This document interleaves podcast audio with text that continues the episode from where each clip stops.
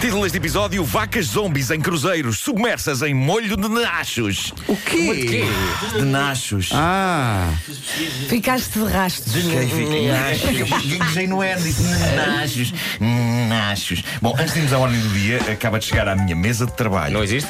Uma notícia sobre Super Mario. Não sei qual a vossa relação com o popular canalizador Sabes que dos videojogos. sempre fui mais fã do Eh, irmão Luigi do que do Mario. A sério? Porquê? Não faço ideia. São eu dois acabei de saber indivíduos agora com como é que se chama o boné. irmão. O quê? Não sabias que era o Luigi?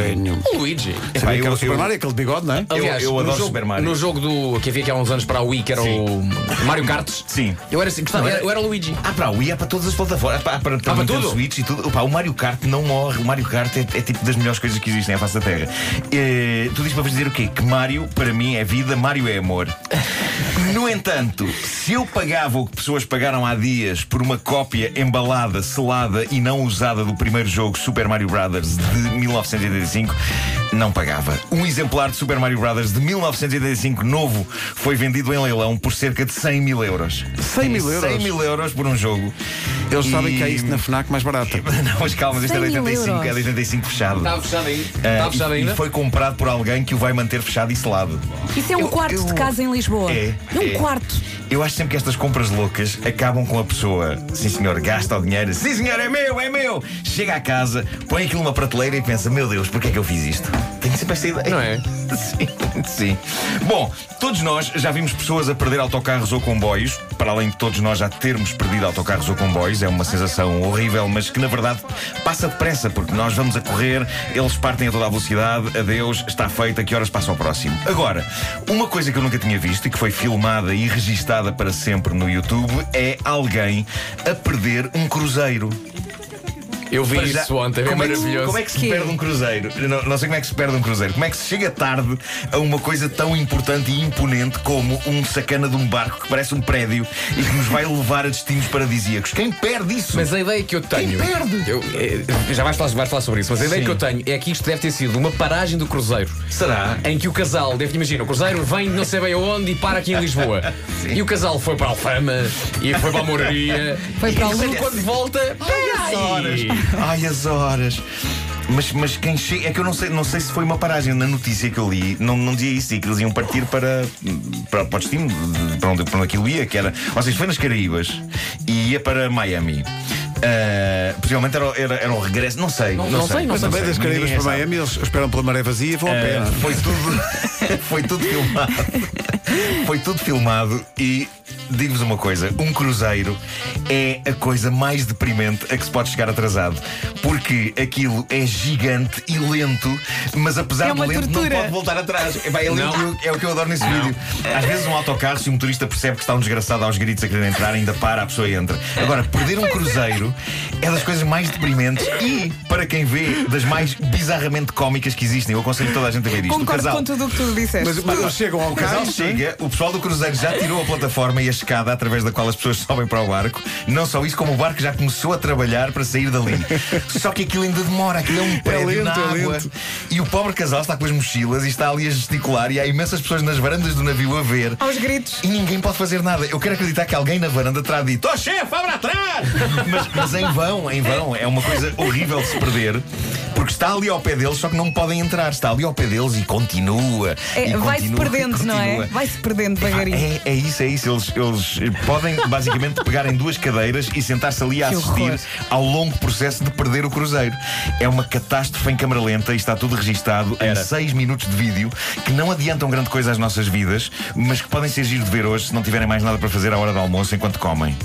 A dada altura, o navio faz o som clássico, não é? O "Oh", enquanto o casal está ali no porto a vê-lo sair e nunca um "Oh" soou tão insultuoso. É como se o navio estivesse a dizer Vão para o rei que vos parta, tivessem chegado a horas. É lindo, lindo. Mas olha, estava aqui a ver a notícia, Nuno, e então. O casal estava a fazer o cruzeiro há sete dias. Ah, ok, então foi mesmo E isto é o último destino an- antes de voltarem a Miami. Miami. Não, eles eles levaram Mas essa olha, letra, é mesmo o último Eles destino. ficaram nas Bahamas. Ah, está-se bem. Portanto, eles não estão mal. Não é um mau sítio para Não se é. ficar. Não Não estão é, de mal. facto, não é. Mas E deixa-me aproveitaram só. tudo. Imagina que ficava em Porto Brandão. Deixa-me só, eu estou aqui a ver a notícia no Sim. site da TVI Sim.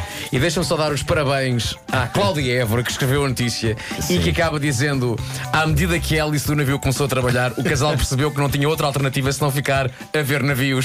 Bravo, bravo. Bom, quando achamos que nada de mais bizarro pode acontecer no mundo maravilhoso das histórias do homem que mordeu o cão, eis que surge uma notícia vinda do Tennessee, na América, sobre a razão pela qual devemos dar sempre gorjetas às pessoas que nos vêm entregar comida. E há que dizer, eu dou sempre, eu dou sempre. O que se passou foi que foi posto na internet um vídeo filmado dentro de um carro de entregas de um serviço de comida ao domicílio na América. O serviço em questão chama-se Dinner Delivered e dentro do carro vão dois funcionários da empresa, estão claramente a caminho da casa de uma pessoa que fez um pedido de comida mexicana e é então que um dos homens diz o seguinte: diz, é isto que acontece quando se dá uma gorjeta de 89 cêntimos para alguém que tem de fazer uma viagem de 30 minutos para chegar ao destino. E ele então pega numa das coisas da encomenda, que é um recipiente, é um recipiente com molho para os nachos e O que é que ele faz? Oh, meu Deus, O que é meu que ele Deus, faz? meu Deus, a humanidade. Não seja demasiado gráfico. Ele, ele, ele submerge no molho. Não, não. Eu vou suavizar isto usando a linguagem mais infantil e fofa que eu conseguir, ok? Ele submerge no molho os próprios tintins.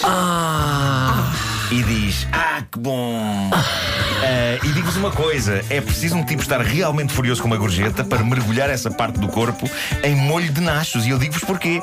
Porque há sérias probabilidades desses molhos dos restaurantes mexicanos serem picantes. Este homem estar disposto a submeter uma parte tão sensível do seu corpo Sim, sim. a um molho onde pode estar malagueta mostra bem porque é que devemos dar sempre gorjeta a quem nos entrega comida. O tipo foi preso, a notícia não esclarece o que aconteceu ao molho. Vamos acreditar que ninguém molhou mais nada ali. Incluindo os próprios nachos e, sobretudo, os nachos. Eh, pessoal, eu sei que vocês apreciam comer xixa. Eu, depois de conhecer e socializar com vacas e porcos, já vos disse que sou incapaz de os comer, seria como comer qualquer um de vocês.